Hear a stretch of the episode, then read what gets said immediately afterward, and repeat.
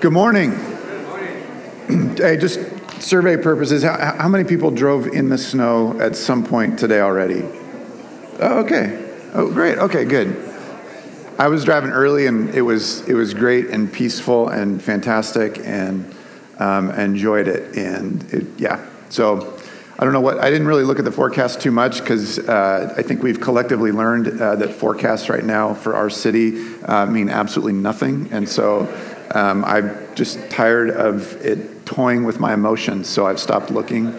Um, but it was a, it was a wonderful, peaceful drive uh, this morning. Quinn, fantastic job. That was awesome. So, can I, can I ask you to come and do that again in our 11 o'clock? Great. Oh, thanks. Good. Hey, uh, I want to invite you to uh, uh, join me in just thanking somebody else. We've had uh, one of our leaders in training. Um, actually, Jordan is leading this morning. Jordan, awesome job. Thanks so much. That hurt a ton, but. Um, it is a, in her second year of leader in training. We've got a few months left. We wind down in June. Um, Maya, also, who's on guitar, is is taken off for a couple months uh, for kind of a study abroad thing in in Europe and somewhere else, maybe Europe, just Europe. Just Europe, just learning in Europe. Okay, limiting learning. So uh, for a couple months, and so we're going to miss you. Have a great time. Uh, so value all that you've done, has watched you grow and flourish here, and so have a great couple months, and, and then we'll see you back. And so, thank you.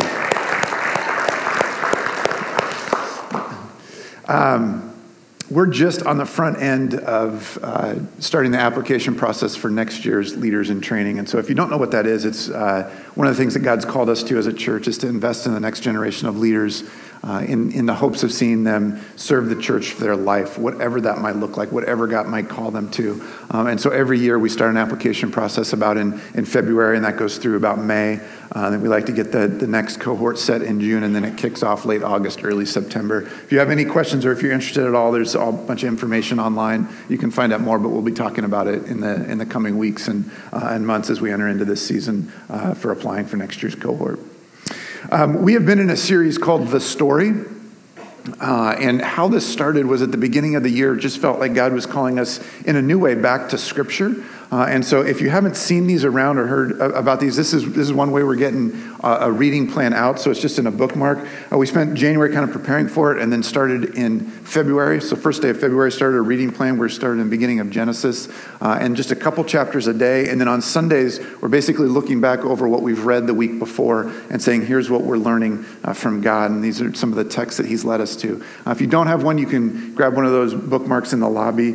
They're out in the welcome table. I think on the shelves up here in the front where Bibles are. But and then if you don't have a Bible, would you grab one of those too? And uh, we're going to be in Genesis chapter two, 22 uh, today. Genesis chapter 22.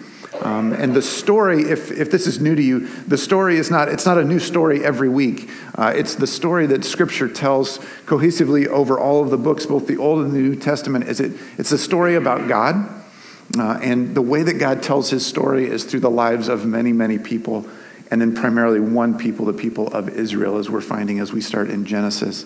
But it's, it's not just any story, it's the story about God, and it all points to and culminates in the person and work of Jesus Christ, who we've already sung about and declared today. But every time we gather, we want to hear how it is that God's calling us to know and follow Jesus and to love him above anything else. And so that's what we'll see today as we, as we look to Genesis chapter 22 as well. Before we, before we dive in, I want to invite you to pray with me, and so we're just going to take a moment to go to God again uh, and then go to the text together. So, would you pray with me?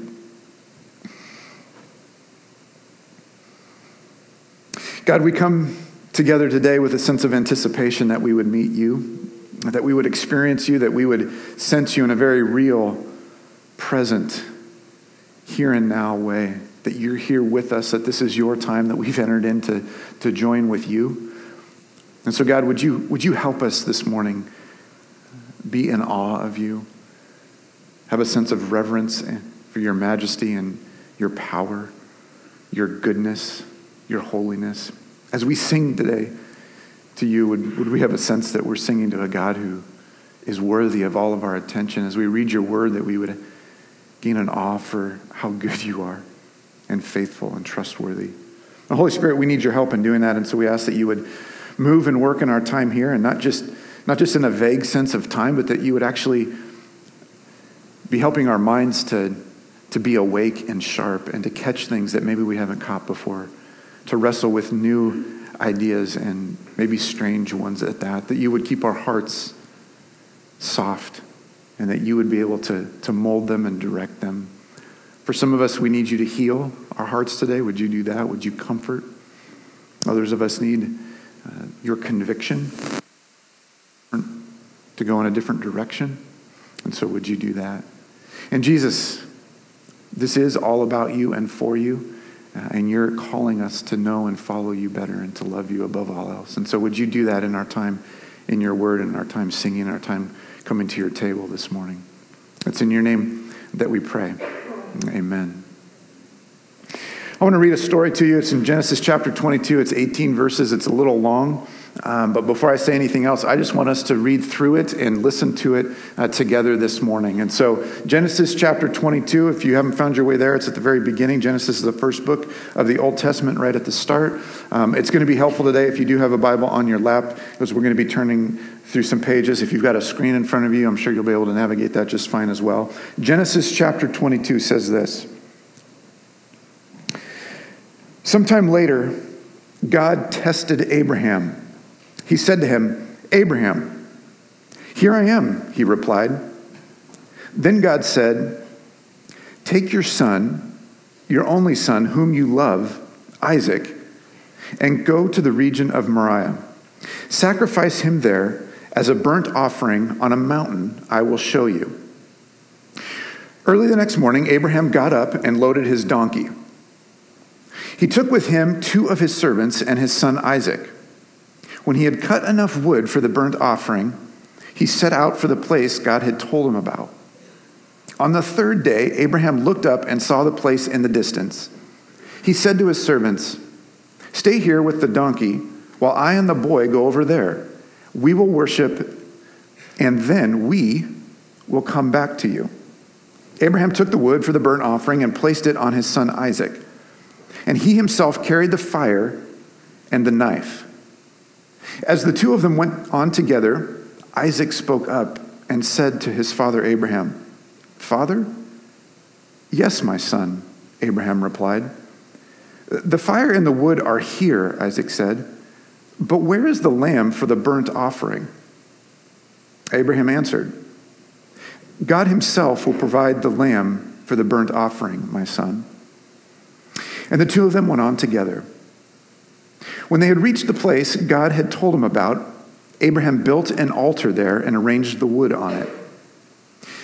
He bound his son Isaac and laid him on the altar, on top of the wood.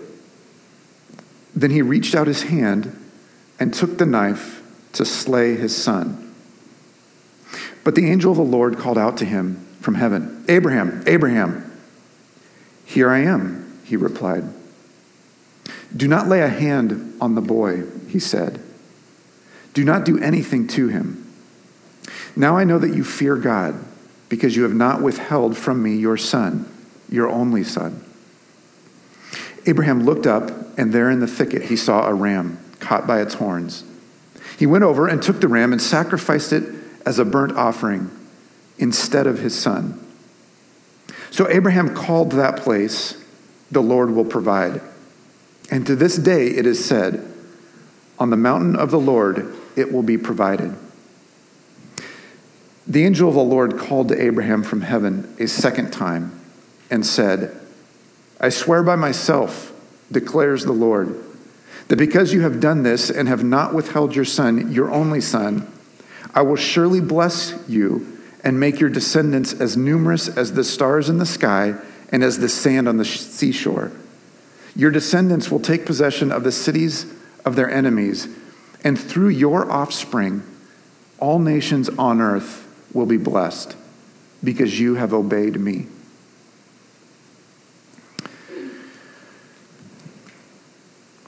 For some of us, that's a story that we've either heard about or read before, or very familiar with. Uh, others of you, maybe that's the first time hearing it, or maybe that's the first time really hearing it or hearing it clearly. Um, in, in case you weren't aware, um, I, I, hope as you hear it this morning, you realize again in a, in a new way uh, that that this is a, this is a crazy story. This story is, is nuts, and, and that's a theological classification.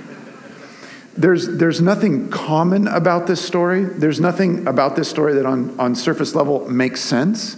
For some of us, we're really familiar with it, and we think, oh, it's chapter 22 in the Bible. It's a story of Abraham almost sacrificing his son Isaac, and I'm familiar with that, and oh, that's part of, the, of God's story. Well, granted, it, it's in there, and some of us are familiar with it. It's still nuts. It's still crazy. We're, we're calling this series The Story, but there are parts of the story that we can describe as dramatic, and this is, this is drama. This is just pure crazy drama in the midst of a whole lot of other crazy stuff. In the story that, that God is writing throughout Scripture, there's moments that come up that just kind of, kind of shock us a little bit. And, and this is one of them. And so, in case it's a little too familiar to you, let it shock you a little bit. If it's the first time you've heard it, or maybe it's the first time you've ever been in a church and listened to Scripture before, and you're like, yeah, that's as crazy as I thought it all was. That's, that's bizarre. That's a, a and it, if you even know the background to, to it and more of the details, it, it's even more bizarre. It's, it's a son being told by God, apparently, to kill his son, his only son. He doesn't have a whole bunch. He's like, yeah, I'll give God one of them. It's his only one. He had another one older by a, by a mistress, and, and he's gone now. So he's got one son. And God says, and, and not just to kill him, but to take him up and, and to sacrifice him and as a burnt offering. And there's, there's details in that that are just violent and uncomfortable and gross. And this is a bizarre story. What I want us to do together this morning is to, is to back up a little bit and go, what, what's actually happening here? And what does God possibly have in store for me and for you today in the here and now with this dramatic, crazy, bizarre, really old story?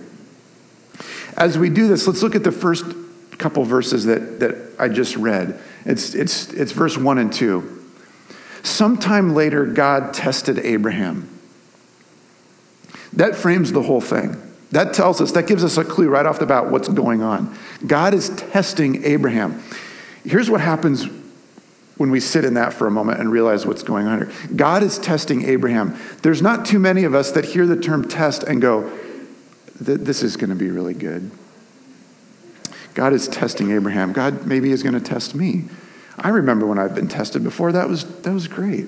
In my home right now, I have a, a senior in high school um, who is really, he's, he's an excellent student, gets really good grades, is really struggling because he's cruising in his last like three and a half months towards gradua- graduation and, and told me the other day, I'm having a real hard time um, being as smart as I am because it's, it's, I don't want to study and this is just really hard. And, and tests for him are like, meh, you know, I'm, I'm, I'm there, I'm cruising. And then I've got a sixth grader who is just getting kind of enculturated into how much he's supposed to not like school. And so tests for him are like, that's, that's not a good thing. I can remember when I think of tests, what I think of immediately is my sophomore year in high school of Algebra 2. I took Algebra 2 as a sophomore in high school. I don't know what it's called today. I'm sure there's a better name for it.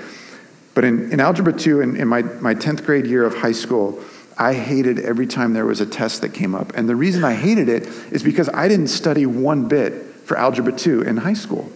I just didn't study. I don't know why. I, I was thinking about this over the last couple days and why I didn't study. And I was a good student and I actually cruised through geometry. And maybe I just thought, I'm going to cruise through this one. And it was just easy. And if you don't know this, there's a geometry brain and an algebra brain. I'm not the algebra brain, apparently. Every test I would come into, I would, and, and I had three best friends that sat around me. Um, and they ended up, our senior year, two of them ended up being valedictorians and one of them was a salutatorian. So they knew their stuff and they got good grades in Algebra 2. I literally would go into every test in Algebra 2, my 10th grade year in high school, and I would wait till they were done with their tests, and then I would kick their chair and go, and they would slide their test enough so I could see it, and I would just fill in the answers. That's, that's just my confession, okay? I've done my work with Jesus. He's forgiven me. Um, I don't really care if you do, but um, I cheated. And so every time I would go into a test, I, I realized I'm a cheater. I don't know this stuff. My friends, being friends, did what friends do in that kind of scenario. And towards the end of the school year, they started hiding their tests. And I would sweat and I would kick their chair and they would scoot their chair away. And I would go, There's four minutes left in class. I need your test. And they would sit there and laugh and then they would finally slide it over and let me see it. So I passed, I got through. But I, I didn't know my stuff. In that test, I didn't like it. When it says that God tests Abraham, There's not much of a, oh, wonderful, this is great, test me, God.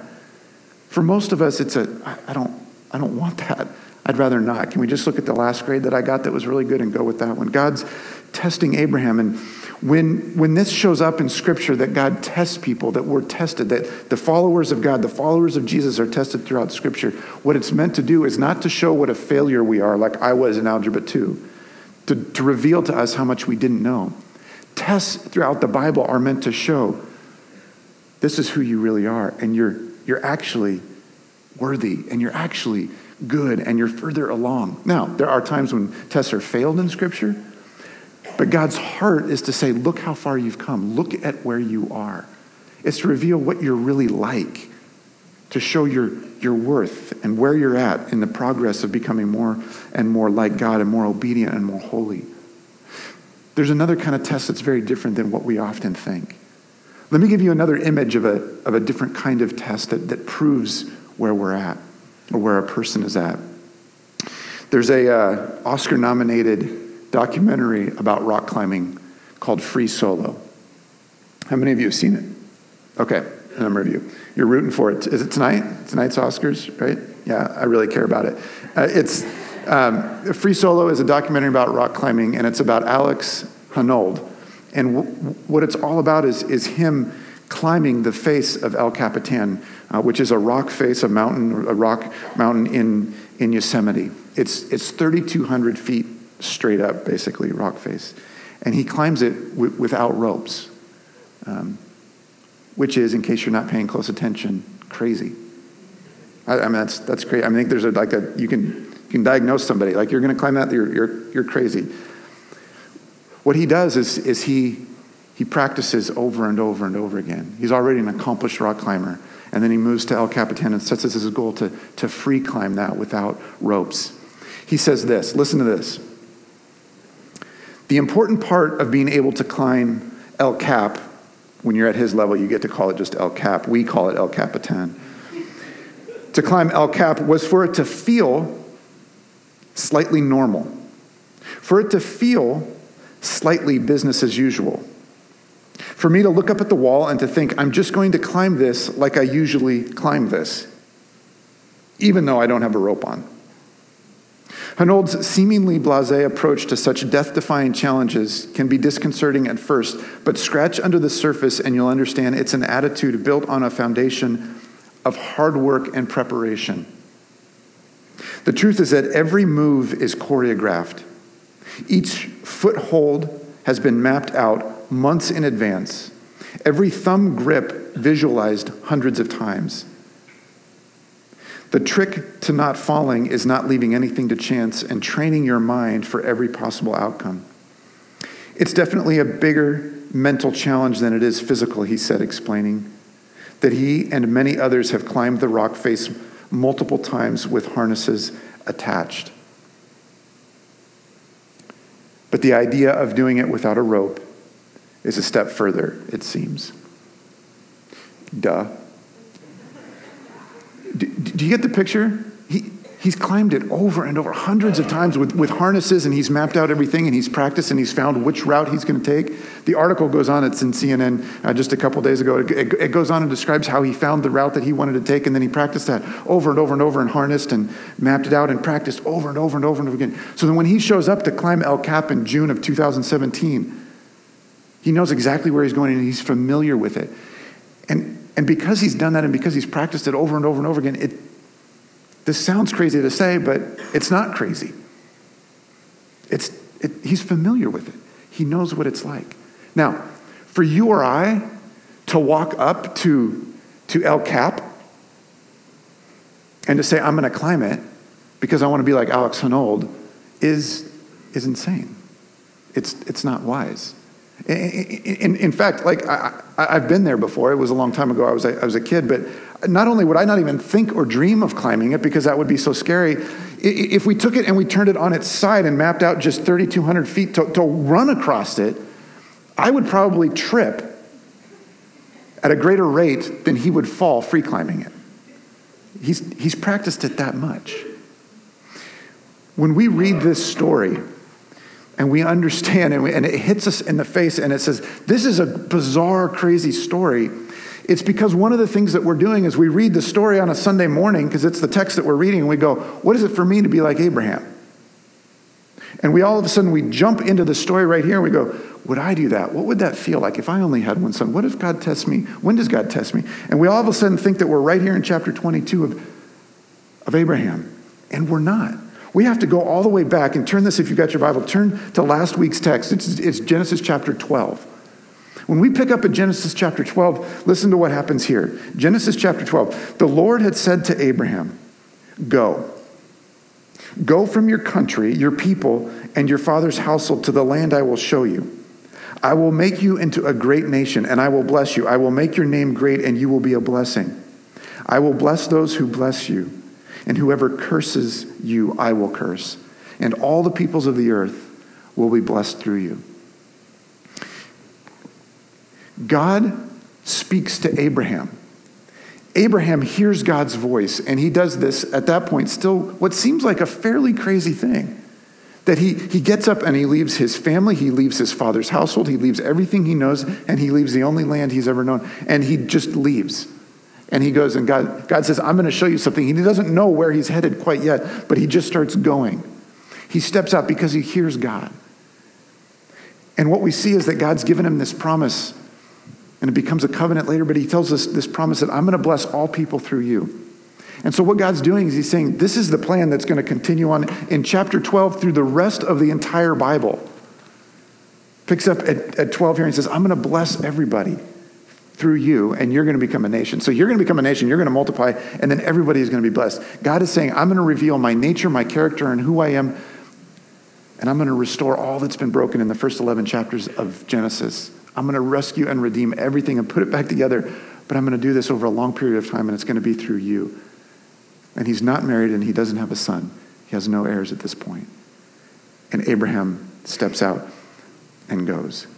And then just a few verses later, the Lord appeared to him in verse 7 because he entered into Canaan and God shows up. This is a key moment and he appears to him again. And then later on, uh, Abraham gets, uh, he gets hungry. There's a famine. And instead of listening to God, he just jets over to Egypt. And, he, you know, we looked at this last week. Adam talked about this, that he's got his wife, Sarah, who he thinks is very attractive, and he thinks they're going to kill me to get you, so I'll just give them you and say that you're my sister.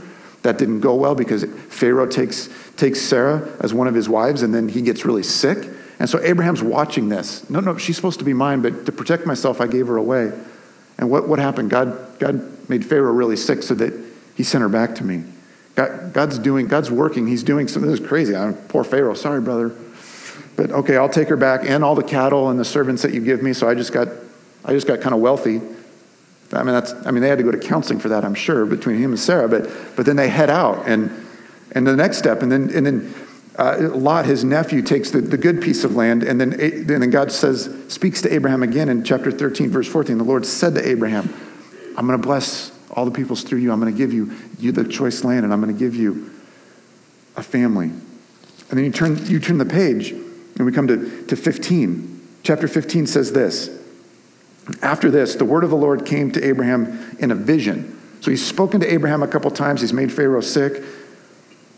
And then he, he shows up in a dream, in a vision to Abraham. Do not be afraid, Abram. I am your shield, your very great reward. Abram's response is this Sovereign Lord, what can you give me since I remain childless and the one who will inherit my estate is Eliezer of Damascus? And Abram said, You have given me no children. So a servant in my household will be my heir. It's so helpful for God that Abram's educating God on the situation that Abram does not have children yet, and so how can he have a whole uh, a people and the whole the whole world, which he, Abram has no imagination of what that could even be at this point. But everybody's going to be blessed. I can't even imagine that. But I don't have anyone. In fact, Eliezer, and he's not even that great of a dude. Eliezer's going to get all my stuff. God, you got to hurry up and give me a kid. But God's talking to him and says, No, I'm your shield. I'm your very great reward. Verse chapter 17 the Lord appeared to Abram. And it's very important that the Lord appeared to him here because he tells him something very important. He gives him a new name, but he also says you got to be circumcised. And so if that's me, when if I'm 99 and being asked to be circumcised for the first time, God better appear to me. Otherwise, I don't know that I'm going to go forward with that. And then I've got some platform to stand on to my 13 year old son, Ishmael, who came through a mistress, a servant of Sarah, and he's got to get circumcised too. It was a bummer day for everybody, but that happened in 17. Then God said, Yes, but your wife, so God's talking to Abram, Abraham again, your wife Sarah will bear you a son, not Hagar. You've got Ishmael. He's 13 and, and healing up right now. But Sarah is the one that's going to bear you a son, and you're going to name him Isaac. This is not where your people's going to come from. It's going to be through Isaac, who's not here yet. God said that to him. And then God shows up again in chapter 18 and appeared to Abram again. And then God gets into conversation with Abraham about Sodom and Gomorrah, which were not good places. And there's this other dramatic story here in 18 and 19 about Sodom and Gomorrah. And God dialogues with Abraham, saying, These people are wicked and evil, and so I'm going to destroy them. And Abram debates with him and goes back and forth. Please don't destroy them. Please, look, is there another option? Can we do something else? And goes back and forth, back and forth, and there's no holy people found, no good people, and so it's destroyed. And Abraham sees God say something to him and then follow through and do it. In chapter 20, Abraham and Abimelech.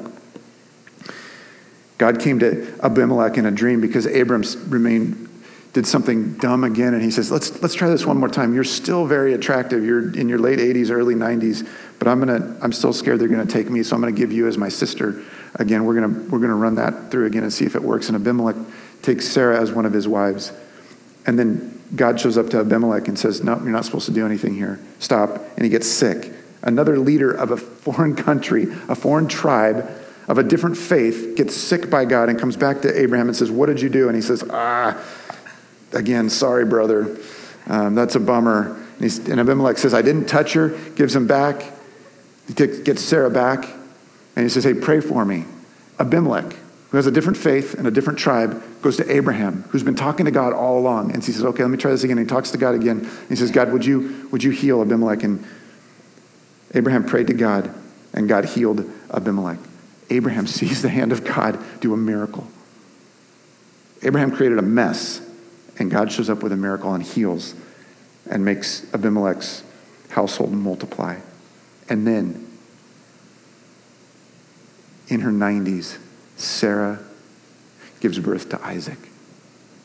This, this long promise from long ago finally comes to fruition that Isaac is born. Sarah became pregnant and bore a son to Abraham in his old age. She was old too. Abraham gave his name Isaac.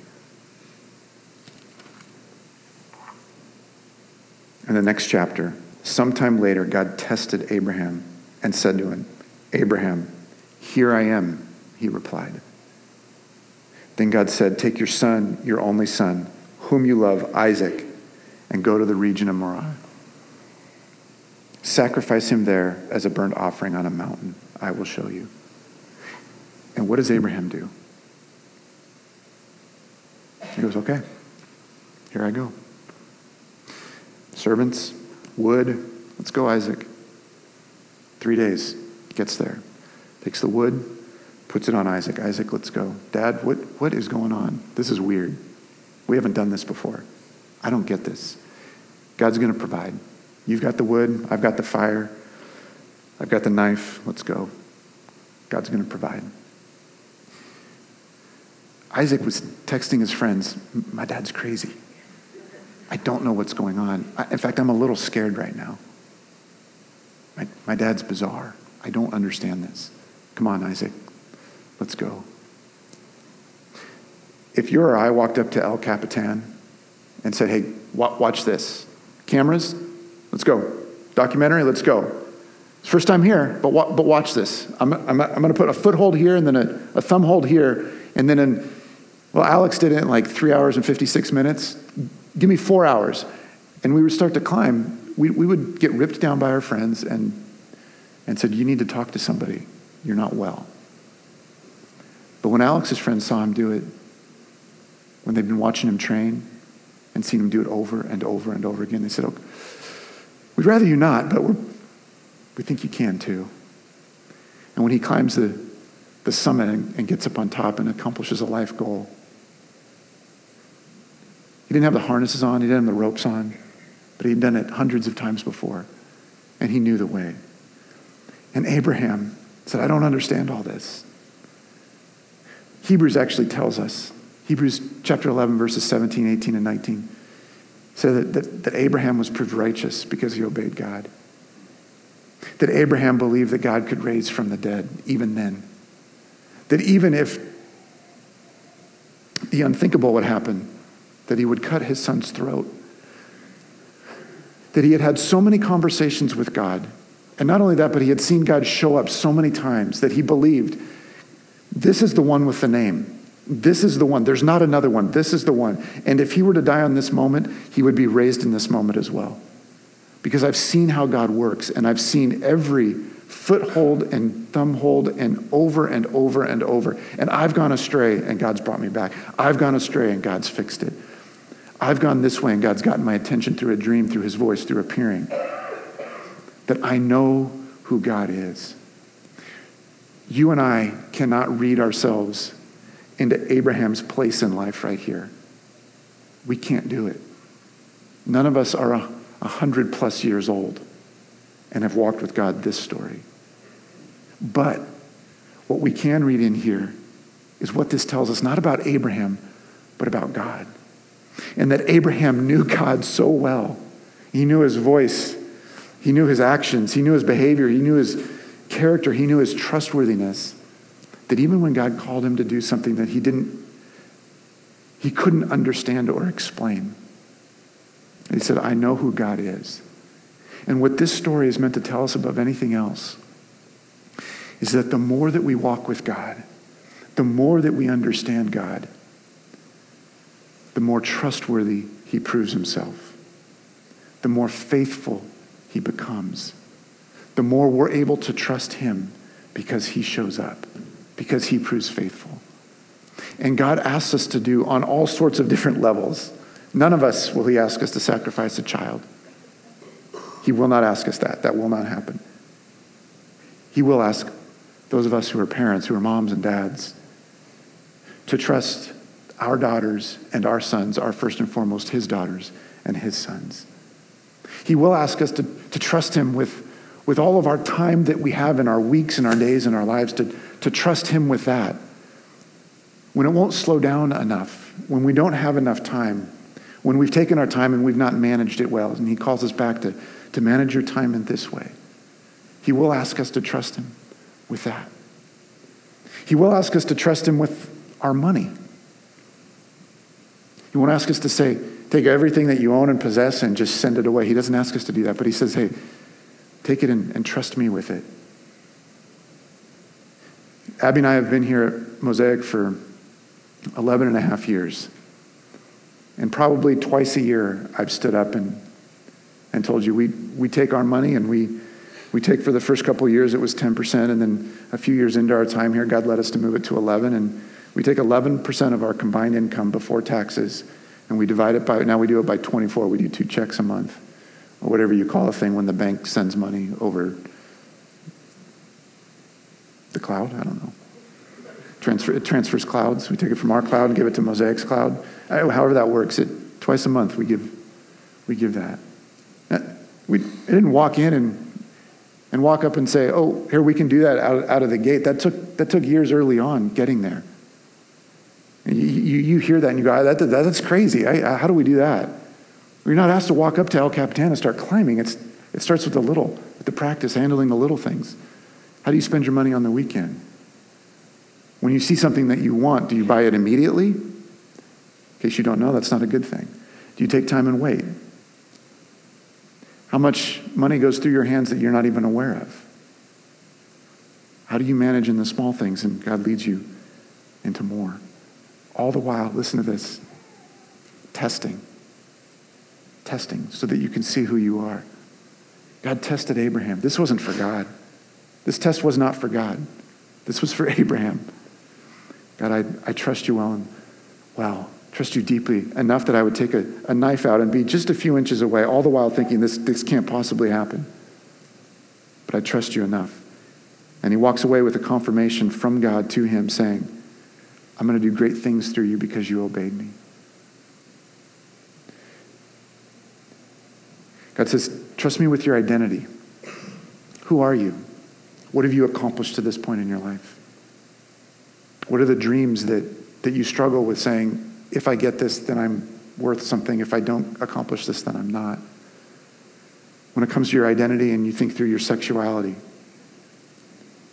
God asks you to, to trust Him with that in the small things, not, not in the, the biggest moments at all the time, but to start down here and say, hey, where does my eye stray? Where does my mind go? Where am I wrestling? Where, God, I get to choose versus I'm going to follow you on this one. And over and over and over, testing, testing, testing. So when the big moment comes that we can say, God, this is who I want to be. I want to be your child. I want to be your son, your daughter, into all of who I am my sexuality, my identity, my money, my time, my relationships, all of it. You get it all. C.S. Lewis says it this way He says, When I have learned, when he says learned, when I have learned to love God better than my earthly dearest, I shall love my earthly dearest better than I do now. Insofar as I learn to love my earthly dearest at the expense of God and instead of God, I shall be moving towards the state in which I shall not love my earthly dearest at all. When first things are put first, when Jesus is put first, when God is put first above all else, second things are not suppressed but increased. God is saying to each and every one of us, Amen. That's a great amen. It's okay. You can say that. Thank you, Masa. When we take all that is in front of us in this life and we say, God, I'm going to love you above all of this, we're able to actually love the things in this life appropriately, rightly, and better, and more fully and thoroughly. That's how God works in and through us. And so God is saying, I want all of you. And I'm going to start with the small things. I'm not going to ask you to walk up to El Capitan and take a leap of faith or a blind step of faith. God does not ask us of that. He asks us for, to, to take steps of faith that we're prepared for.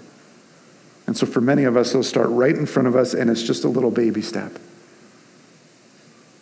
And so, what's that baby step for you that you're going back and forth? And not walking your son to the altar, not that, but the baby step of what's in front of you that God's saying, trust me with that.